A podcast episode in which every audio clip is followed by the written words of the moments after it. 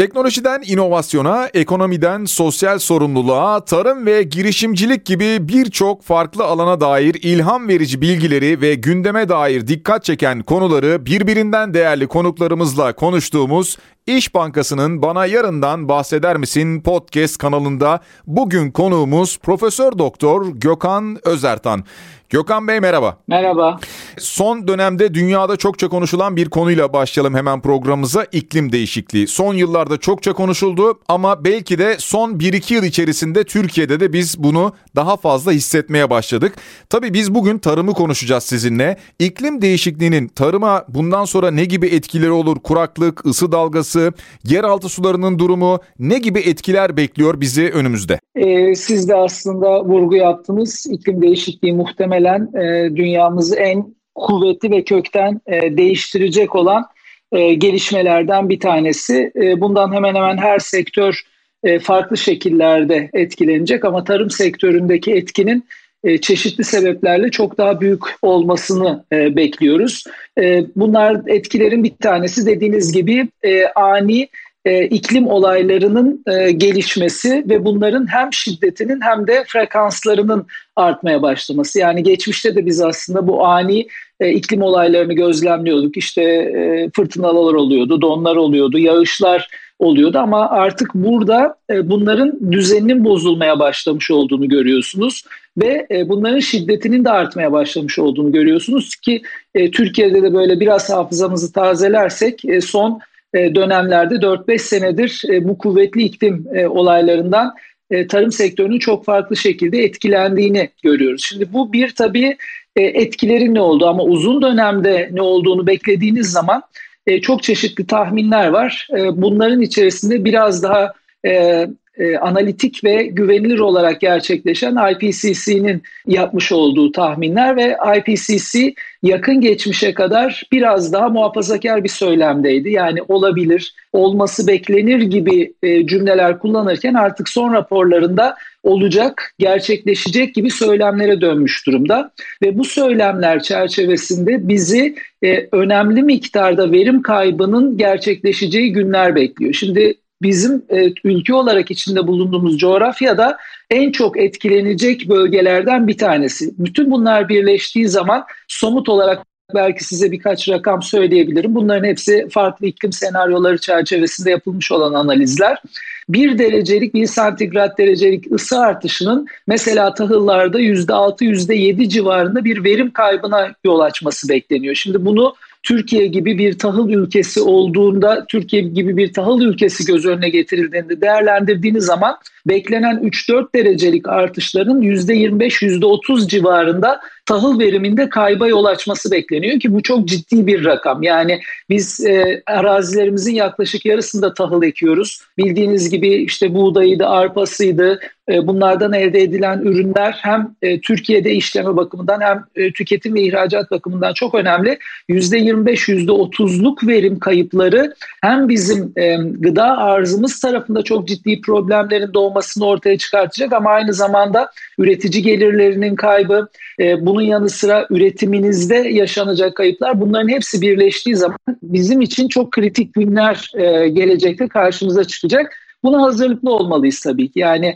e, ülkesel ve bireysel olarak yapabilecekleriniz var ama aslında bu sadece bir ülkenin e, davranışlarını veyahut da yaklaşımını değiştirmesiyle çok mümkün hmm. değil. Tabii hocam şunu merak ediyorum ben şimdi sadece bir ülkeyle olacak bir şey de değil yani dünya çapında herhalde bir takım adımlar atılması lazım ama bizi bekleyen bu tarıma etkiyi ortadan kaldırabilmek adına veya hafifletebilmek adına ne gibi tedbirler alınabilir? E, şimdi burada tabii dediğim ben de aslında bir önceki e, soruda kısmen değindim. Bu e, sadece bir ülkenin davranış değişikliğiyle veyahut da adaptasyonuyla gerçekleşebilecek, değişebilecek bir durum değil. Zaten e, yüklü miktarda bunun sebeplerinin arkasında özellikle Amerika Birleşik Devletleri'nin ve Çin'in takip etmiş oldukları uygulamaların yattığı e, belirleniyor. Ama siz kendi e, ülkeniz içerisinde de Türkiye özelinde de yapılabilecekler var. Bunlardan bir tanesi doğal kaynaklarınızı çok daha verimli bir şekilde kullanmak ki bizim temel kısıtımız bildiğiniz gibi su. Yani Türkiye su zengini bir ülke değil.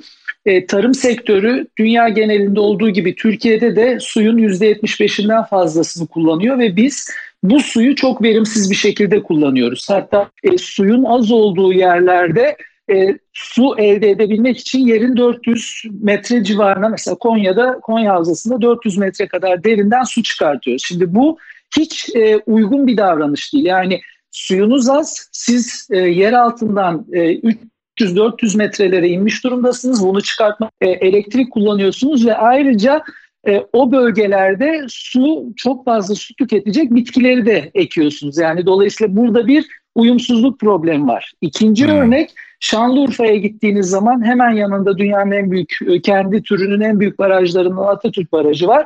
Burada su fazla fakat bu sefer de vahşi sulama yapıyorsunuz. Yani e, basınçlı sulamayla çok daha verimli bir şekilde suyu kullanmak mümkünken siz e, son derece ilkel bir şekilde e, doğayı tahrip edecek şekilde aşırı sulama yapıyorsunuz ve bunun sonucunda da e, işte tuzlulaşma, taban suyu yükselmesi, erozyon gibi doğa felaketleriyle karşı karşıya kalıyorsunuz. Yani öncelikle su tarafının bir e, çok iyi bir şekilde disipline edilmesi lazım. İkinci tarafta tabii ki size uygun bitkileri e, ekmeniz lazım. Yani burada seçeceğimiz bitkilerin neler oldukları da önemli. Üçüncü noktada tabii çiftçinin bilinçlendirilmesi. Biz Türkiye genelinde çiftçilerin e, eğitimine ve onların e, e, gerekli donanımı kazanmasına yönelik çok e, nitelikli politikaları üretmekte zayıf kalıyoruz ama çiftçiler kendi başlarına zaten bu eğitimler olmadığı zaman da ne olup bittiğinin farkında. Yani ekim dönemlerinde kaymalar var, hasat dönemlerinde kaymalar var ama e, bu çok fazla çiftçinin inisiyatifine bırakılacak bir durum değil. Burada biraz daha planlı programlı özellikle de eğitim faaliyetlerine ağırlık verecek şekilde çiftçi davranışlarını disipline edecek uygulamaların faydalı olacağını düşünüyorum. Peki e, Profesör Doktor Gökhan Özertan'la sohbetimiz devam ediyor sevgili dinleyiciler. Hocam şunu merak ediyorum. Şu anki tabloya baktığınızda ve gelecekle ilgili alınan veya alınabilecek önlemlere baktığımızda gelecekte tarım ülkemize ya da dünyaya yetecek mi? E şöyle şimdi üretim tarafına baktığınız zaman çok ciddi bir problem yok. Yani mevcut koşullar altında aslında bütün dünyayı besleyecek e, kaynaklara sahibiz. Ama tabii e, artan nüfus baskısı e, ve e, özellikle bazı ülkelerin zenginleşmesi çerçevesinde talep etmiş oldukları gıdanın kompozisyonu değişiyor. Mesela daha fazla hayvan ürünlerine zenginleştikçe daha fazla hayvan ürünlerine yöneliyorlar. Yani üretimde çok bir sorun yok ama bunu nasıl paylaşacağımız tarafının aslında biraz daha bilinçli şekilde gerçekleşmesi gerekiyor. E, tabii bütün bu varsayımlar iklim değişikliğinin etkileri bir kenarda tutulduğu zaman e, yapılan çalışmalar çerçevesinde elde edilen bilgiler. Dolayısıyla aslında gündemin en e, üst sıralarında iklim değişikliği yer alması gerekiyor. Ama sorunuzun cevabı dediğim gibi üretimde çok sorun yok ama bunun nasıl paylaşılacağı bir problem ki en verilen en çok verilen istatistiklerden bir tanesi e, dediğim gibi e, yeterli miktarda gıda var ama insanlarda özellikle son yıllarda Türkiye dahil birçok e, ülkede obezliğin artmış olduğunu görüyorsunuz. Yani ihtiyacımız hmm. olduğundan çok daha fazla tüketiyoruz. Sağlıklı bir şekilde beslenmiyoruz. E, bütün bunlar birleştiği zaman da aslında az önce nasıl çiftçilerin disipline edilmesinin çok faydalı olacağını söyledim. Belki de bireyler olarak, tüketiciler olarak bizlerin de daha bilinçli bir şekilde, daha disiplinli bir şekilde e, tüketim kompozisyonumuzu oluşturmamız faydalı olacak. Peki hep şu konuşuluyor ya gelecekte hayvansal gıda insanlara zaten yeterli olmayabilir, yetmeyecek. E, o nedenle de geleceğin hep tarımda olduğu söyleniyor. E, bu görüşe katılıyor musunuz? E, elbette çünkü tarih boyunca yani ilk insandan bu yana e, insanların gıdaya ihtiyaçları var. Bizim de gıdaya ihtiyaçlarımız var. Aslında burada çok ilginç gelişmeler de var. Yani hani o eskiden bilim kurgu filmlerinde gördüğümüz haplarla beslenen insanlar gibi bugün de aslında o tür e, takviyeli gıdalarla hmm. beslenen insanlar var ama bu çok küçük bir kompozisyon tabii. Yani e, bunu ölçüye vurduğunuz zaman e, insanların çok çok büyük bir oranı bildiğimiz geleneksel gıdalarla besleniyorlar. Belki gelecekte dediğiniz gibi biraz daha teknoloji vasıtasıyla farklı ürünlerin e, hem üretilmesi hem tüketilmesi söz konusu olabilecek. Yani laboratuvar ortamında üretilen e, gıdanın tüketilmesi söz konusu olabilecek. Bugün de bunun küçük ölçekli denemeleri e, söz konusu. Ha, ileride bu daha büyük bir ölçeğe ulaşır mı? Onu şu andan kestirmek çok zor tabii ama o tarafa doğru adılmış, e, atılmış adımlar olduğunu da görmekteyiz. Tabii şimdi biz biraz böyle geleceği konuşunca yani bugünden şöyle tarımla ilgili geleceğe baktığımızda aklımıza hemen teknoloji de geliyor. Tabii e, tarımda teknoloji herhalde daha fazla kullanılmaya başlandı. Ne gibi yenilikler var? Mesela dronlar kullanılıyor diye duyumlarımız var, bilgilerimiz var. Yani bu anlamda biraz şunu sormak istiyorum. Geleceğin çiftçi profili sizce nasıl olacak? E, şöyle, e, şimdi diğer sektörlerin zaten çok yüksek teknolojiyle uzun zamandır haşır neşir olduklarını görüyorsunuz. Mesela otomotiv endüstrisine baktığınız zaman değil mi? Yani o büyük fabrikalarda çok ağır işleri geçmişte fiziksel olarak insanların yaptığı durumun artık robotlar vasıtasıyla yapıldığını görüyorsunuz. Hemen hemen her sektörde uzaktan algılama vasıtasıyla işte uydu görüntüleriydi. Dediğiniz gibi dronlarla çalışmaların olması söz konusuydu. Tarım sektörü biraz arkadan geliyor. Yani diğer sektörlere nazaran daha yavaş bir adaptasyon süreci var ama özellikle son yıllarda çok daha fazla uygulamanın hayata geçmiş olduğunu görüyoruz. Bunlardan bir tanesi sizin dediğiniz gibi dronlar, e, kimi durumda e, uçaklar, uydular kullanılarak uzaktan algılamayla görüntülerin toplanması ve işlenmesi. E, saha seviyesinde yani tarla veyahut da çiftlik seviyesinde çok yoğun miktarda sensörlerin kullanılmaya başladığını görüyoruz. Bu hem topraktaki e, e, durumu ölçmek için ama aynı zamanda özellikle büyükbaş hayvancılıkta da hayvan davranışlarını çok yakından takip etmek üzere geliştirilmiş sensörler var.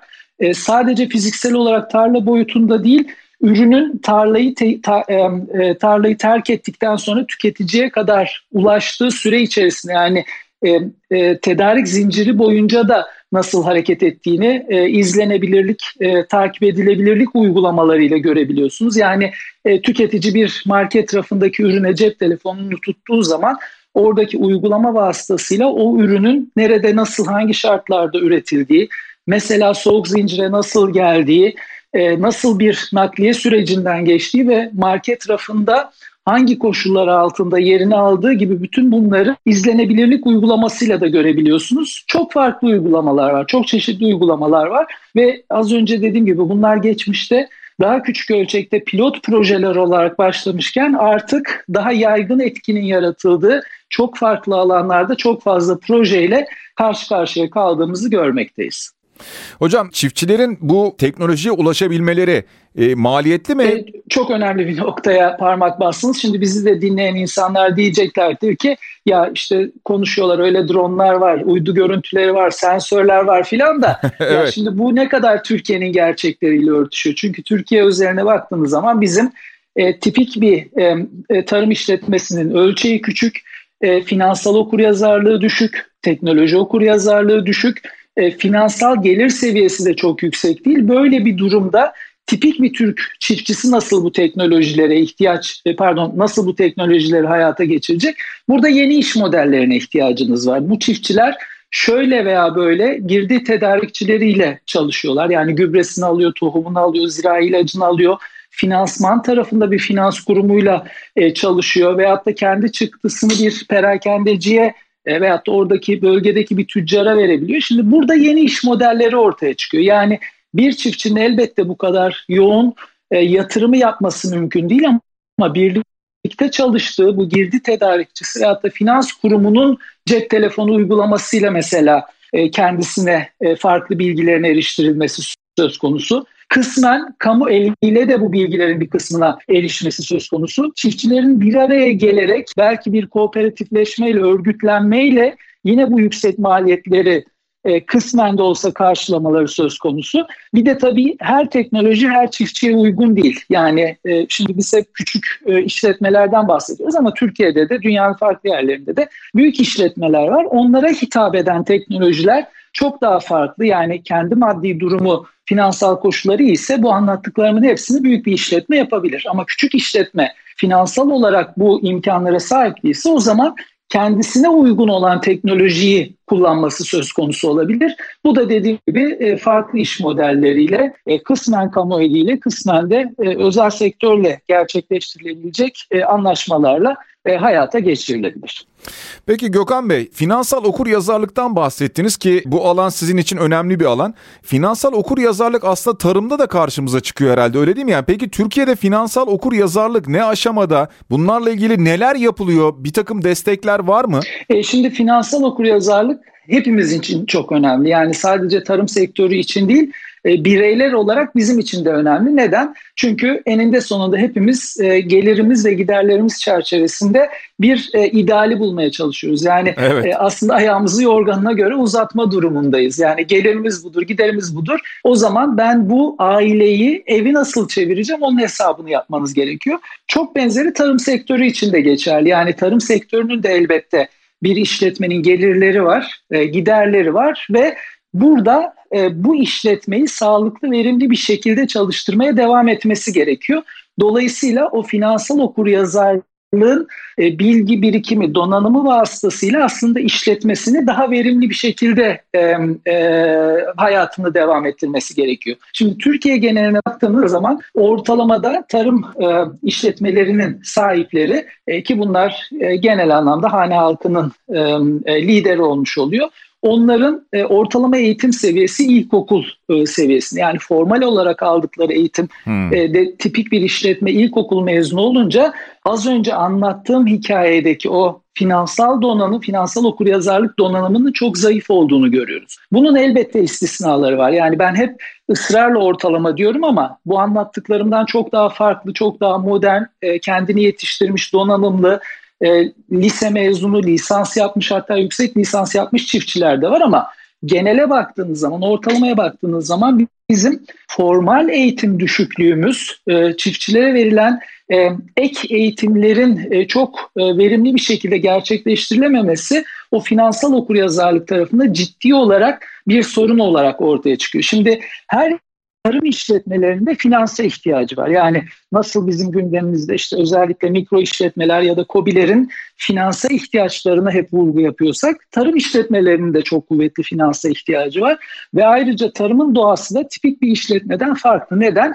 Ekiminizi yapıyorsunuz ama hasata kadar geliriniz yok. Yani sizin ekim döneminde paraya ihtiyacınız var. O girdileri, gübresiniydi, tohumuydu, işte ilacınıydı almak için dönem boyunca işçiliğe ihtiyacınız var ama bu dönem bitince anca paranızı alabiliyorsunuz ki bu da ürüne bağlı olarak 4, 5, 6 ay sürebiliyor. Dolayısıyla böyle bir döngünün içinde de çiftçi özelinde farklı finansal araçlara ihtiyaç var. Şimdi tabii böyle karmaşık bir düzende bir çiftçinin kendi işletmesini verimli e, bir şekilde sürdürebilmesi ve para kazanabilmesi için de o e, finansal okuryazarlık donanımının çok iyi olması lazım ki bütün bu döngüyü sağlıklı bir şekilde gerçekleştirebilsin. Bütün bu sebepler çerçevesinde aslında finansal okuryazarlık tarım sektörü özelinde çok çok önemli bir e, e, nokta haline geliyor.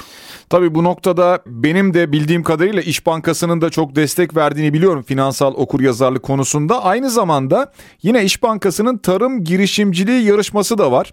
Bunu nasıl buluyorsunuz? Girişimcilik ekosisteminde yapılması gerekenler hakkında genel olarak ne düşünüyorsunuz? E şimdi şöyle e, ben e, sadece tarım sektörü değil işte e, ortak çalışma yürüttüğüm diğer alanlarda çok farklı sektörleri de takip ediyorum. Türkiye'de o sizin vurgu yaptığınız bir girişimcilik ekosistemi e, çok verimli bir şekilde şu an için çalışmıyor. Geçmişte bu kadar da iyi değildik. Yani çok farklı kurumların gerçekleştirmiş olduğu organizasyonlar vasıtasıyla aslında bir iyileşme olduğunu görüyoruz.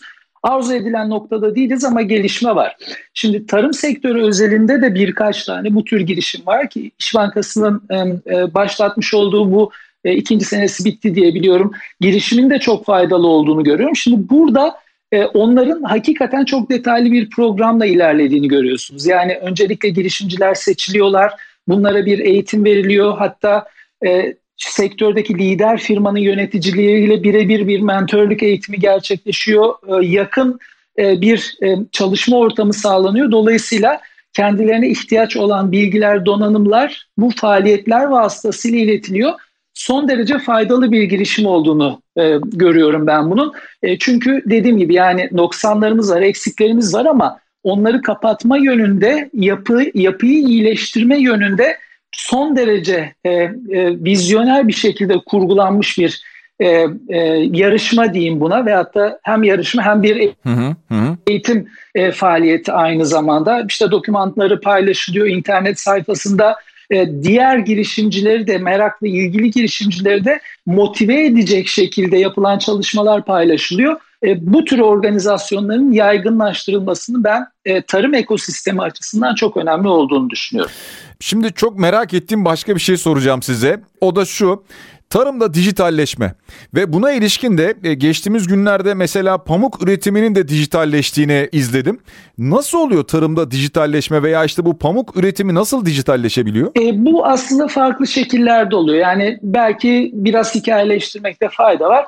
Geleneksel bir üretimi düşünün değil mi? Yani işte siz toprağınızı hazırlıyorsunuz, tohumunuzu e, atıyorsunuz. Ondan sonra işte gübreniz, sulamanız, ilacınız ve daha sonra hasat gerçekleşiyor. Şimdi yakın geçmişe kadar baktığınız zaman aslında e, güzel bir e, anekdotal bilgi var burada. E, çiftlik veyahut da tarlada ne e, üretilir diye sorulduğu zaman geçmişte tarla veyahut da çiftlikte ya kilogramla ölçülen bir ürün çıkardı ya litreyle ölçülen bir ürün çıkardı deniyor. Hmm. Artık üçüncü bir ürün eklenmiş durumda. Bu da byte'la ölçülüyor. Yani aslında o tarla ve çiftlikte o kadar zengin bir bilgi seti var ki değil mi? Yani oranın iklimini sürekli olarak ölçebiliyorsunuz. Toprak yapısını sürekli olarak ölçebiliyorsunuz. Toprak nemini sürekli olarak ölçebiliyorsunuz. Kullanılan girdileri artık modern cihazlar vasıtasıyla yani ben e, şu kadar gübre attım değil toprağın hangi noktasında ne kadar gübreye ihtiyacı varsa o kadar gübre. Toprağın hangi noktasında ne kadar suya ihtiyacı varsa o kadar su verilmesi gibi yani eskiden çok daha makro ölçekte çok genel bir tarımsal üretim varken artık aynı bir terzi usulü yani nasıl terzi sizin vücut e, ölçülerinize göre özel bir kıyafet dikiyorsa artık teknoloji vasıtasıyla tarlanın veyahut da çiftliğin veyahut da farklı hayvanların ihtiyacı olduğu miktarda girdiği kullanmanız söz konusu. Az önceki o byte'lı örnekte tam bunu söylüyor. Yani orada o kadar zengin bir veri hazinesi, bir e, e, bilgi hazinesi var ki siz buradan iki aslında başlıkta iyileştirme görüyorsunuz. Bir, girdiler çok maliyetli. Özellikle Türkiye'de de bizim e, e, makroekonomik değişkenlere tarım sektörünün çok bağlı olmasından dolayı girdilerin de önemli bir kısmının ya doğrudan veyahut da e, ham maddelerin ithal edilmesi dolayısıyla döviz kurlarına karşı çok hassassınız. Dolayısıyla girdide yapabileceğiniz en e, tasarruflu şekilde ilerlemeniz lazım. Teknoloji bunu sağlıyor. Şimdi işin ekonomisi çok önemli elbette hepimiz için önemli ama başta konuştuğumuz, ilk sorularda konuştuğumuz noktalara geri dönersek bu işin sürdürülebilir bir şekilde yapılması da çok önemli. Doğa dostu bir şekilde, ekolojik bir şekilde bunu yapmanız lazım ve siz e, toprağa saldığınız veyahut da hayvanlara verdiğiniz o girdilerde tasarrufa gittiğiniz zaman yani en ideal miktarda gübreyi, e, zira ilacı kullandığınız zaman daha doğa dostu bir şekilde üretim yapmanızdan dolayı ekonomik etkinin yanı sıra ekolojik olarak da teknoloji vasıtasıyla iliştirmeler yapıyorsunuz. E, Dijital Pamuk projesi de tam zaten e, bu ikili yapıda e, iyileştirmeleri hedefliyor. Gökhan Hocam peki bütün bu işte dijitalleşme veya teknolojik gelecek olan bir takım çözümler genel itibariyle kırsal kalkınmada acaba genç işsizliğine olumlu yönde bir etkisi olur mu? Etki eder mi? E şimdi şöyle e, aslında e, dediğiniz gibi yani Türkiye profiline baktığınız zaman e, kırdan kente göçün çok çeşitli sebeplerle ortaya çıktığını görüyorsunuz. Yani bunun arkasında elbette ekonomik sebepler var, sosyal sebepler var, bazı durumlarda politik sebepler var. Biz bunun bir türlü önüne geçemiyoruz. Önüne geçemediğiniz zaman da ne oluyor? Büyük şehirlerde nüfusun aşırı yoğunlaştığını, e, insanlara verilen hizmetlerin e, zayıflamaya başladığını görüyorsunuz ve tabii bu bir düzen bozukluğuna bizi götürüyor. Halbuki bu insanları kırda tutabilseniz yani kırda kalkınmalarını mümkün hale getirebilseniz e, resim ve tablo çok daha farklı bir şekil alabilir. E, dolayısıyla kırsal kalkınmaya yönelik yapılabilecek her hamle aslında olumlu bir adım. Burada teknolojinin bir araç olduğunu unutmamak lazım. Yani teknoloji bir sihirli değnek değil. Aa, aldım ben işte dünyanın en modern sensörlerini getirdim, dronlarını getirdim, yazılımlarını, donanımını getirdim. Haydi Türkiye olarak çağ atlıyoruz. Bu çok gerçekçi değil. Biz teknoloji bir araç olarak ihtiyacımız olan noktalarda iyileştirmeler yapmak için kullanma durumundayız. Gençler tarafında da gençler elbette yaşlılarla karşılaştırıldığı zaman yeniliklere daha açıklar, e, ufukları biraz daha açık, e, öğrenmeye meraklılar, teknolojiyi yaşlara göre çok daha iyi ve verimli bir şekilde kullanabiliyorlar. Onlar özelinde yapılabilecek uygulamalarla e, elbette işin ekonomi tarafı çok kritik. Yani onları aslında bu teknoloji vasıtasıyla daha verimli üretim yapabilecekleri, para kazanabilecekleri gösterilebilirse ben fark yaratılabileceğini düşünüyorum ama e, şimdi hayat e, hem sıfır bir değil hem de sadece ekonomi de değil. O sebeple ben ısrarla politikalar tasarlanırken işin ekonomik boyutu elbette çok önemli ama insanları kırda tutabilmek için sosyal boyuta yönelmiş politikaların da tasarlanmasının önemli olduğunu e, düşünüyorum. Çünkü insanlar kendileri için cazip olan yerlerde yaşamayı seçiyor ve siz e, kırı gençleri cazip hale getirebilirseniz onlar kırda kalmayı seçecektir ama cazip hale getiremezseniz de tatsız ve keyifsiz bir şekilde e, kırdan kente göçün e, önüne geçmeniz çok zor olur diye düşünüyorum. Evet muhakkak sonucu öyle olacak gibi görünüyor eğer böyle bir şey gerçekleşirse. Peki bütün dünya veya Türkiye diyeyim daha çok Hollanda'nın genelde tarımdaki başarısını konuşur. Bundan biz bir takım dersler çıkarabiliyor muyuz? Ve bununla beraber şunu da sormak istiyorum. Tarımda verimin önemi nedir? Yani mesela aynı yatırımla daha fazla hasat elde edilebilir mi? Yani farklılıklar var mıdır? Birkaç nokta var. Bunlardan bir tanesi Hollanda örneğine e, vurgu yaptınız siz. E, Hollanda tabii bizden çok farklı bir e, ülke. Çeşitli sebeplerle farklı. Hı hı. E, birincisi bulunduğu konum bizden farklı. İkincisi çiftçi profili veyahut da üretici profili de farklı. E, üçüncüsü tabii ülkenin genel yapısı da farklı. Dolayısıyla e, biz hep e, Hollanda, Konya karşılaştırmalarıyla bunu çok gündemde görüyoruz ama ben bunu çok sağlıklı bir karşılaştırma olarak görmüyorum. Hmm. Bir de ayrıca e, sadece tarımda değil hemen hemen ekonominin her alanında bir örneği birebir kopyalayıp yapıştırmak da çok sağlıklı değil. Çünkü Hollanda'nın ya da diğer ülkelerin kendi dinamikleri farklı, Türkiye'nin kendi dinamikleri farklı. Başka ülkelerin sosyal yapısı farklı, Türkiye'nin sosyal yapısı farklı. Ama bu şu demek değil. Yani Aa, tamam Hollanda çok başka bir dünya. Yani onlar ne yaptıysa yaptı bizi ilgilendirmiyor. Hayır tam tersine onların neyi iyi yaptıklarına bakarak biz aslında kısmen oradan dersler çıkartabiliriz. Yani ben bunun önemli olduğuna vurgu yapıyorum. Çünkü e, zaten Hollanda başarısına baktığınız zaman ARGE'ye çok büyük yatırım yaptıklarını görüyorsunuz. İşin eğitimine çok büyük e, yatırım yaptıklarını görüyorsunuz ve e, bilim bazlı olarak bu başarıyı elde ettiklerini görüyorsunuz. Yani hepimiz bir ortak paydada buluşacaksak, birleşeceksek burada bu işin bilimsel yönünün ne kadar kritik olduğunu e, görüyorsunuz. Şimdi diğer tarafta siz yine teknolojilere vurgu yaptınız. Elbette çok yaygınlaştırılmış teknolojiler var ve bunun vasıtasıyla e, verim tarafında iyileştirmeler söz konusu. Bu az önce e, pamuk örneğinde de aslında söylemeye çalıştım. İkili bir yapıya dikkat etmek lazım. Bunun bir kısmı girdiler yani girdileri ideal şekilde, optimal şekilde kullanmak çok önemli. Zaten siz o iyileştirmeyi yaptığınız zaman o e, doğrudan veyahut da dolaylı olarak verime yansıyor. Yani odak aslında burada verim arttırmak değil. Çünkü zaten girdileri ideal bir şekilde kullandığınız zaman bunun sonucunda verimin artmaya e, meyilli olduğunu görüyorsunuz. Yani temel hedef bence biraz daha e, işin temel ekonomisini e, sağlıklı bir şekilde kurgulamak ama bunu kurgularken ısrarla ve ısrarla söylüyorum toprak, toprağı, havayı, suyu en olması gerektiği şekilde sürdürülebilir bir şekilde kullanmak da takip eden nesillere e, bizim sahip olduğumuz imkanları aktarabilmek açısından çok kritik.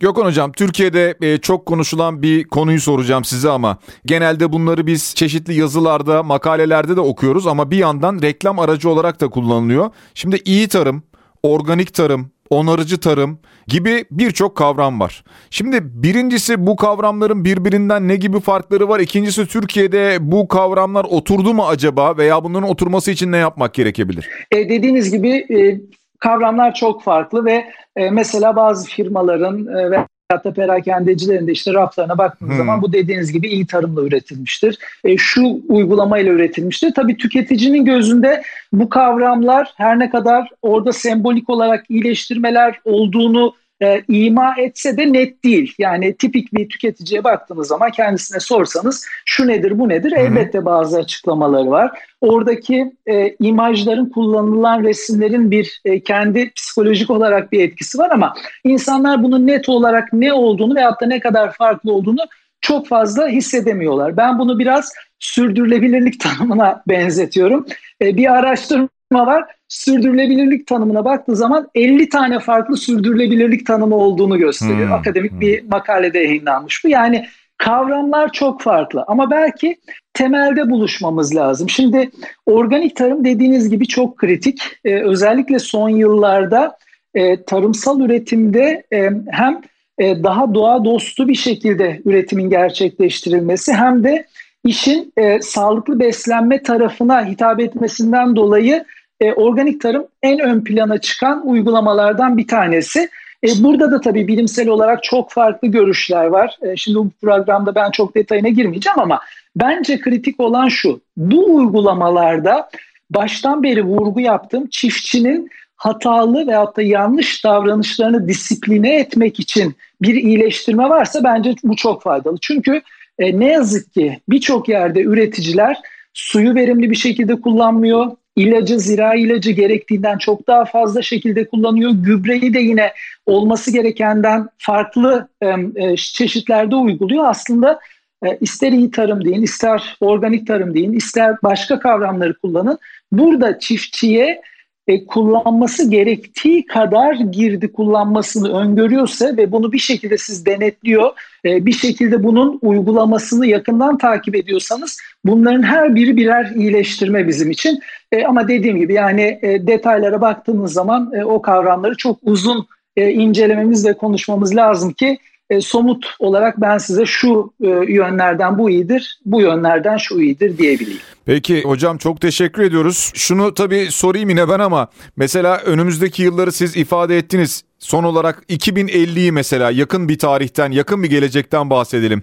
2050'yi nasıl görüyorsunuz dünya genelinde iklimsel açıdan, tarım açısından, Türkiye açısından nasıl değerlendirirsiniz? E şimdi e, insan tar insanlık tarihine baktığınız zaman hep bir e, şoklar yaşanmış, hep bir krizler yaşanmış ve insanlar bunların öyle ya da böyle üstesinden gelmiş. Biz de tabii çok tatsız bir şekilde geçen seneden bu yana e, Covid ile uğraşıyoruz. Şu an Covid'in farklı mutasyonlarıyla uğraşıyoruz. Yani bunların hepsi bizim için aslında aynı tarihte olduğu gibi e, üstesinden gelinmesi gereken zorluklar, mücadeleler ve hayat e, e, yani insanlık tarihi de hep bu mücadelelerle dolu ve insanlar hep bu mücadeleleri şu veya bu şekilde çözebilmişler. Dolayısıyla önümüzde çok ciddi engeller var. Buna farklı noktalarda bas e, vurgu yaptım.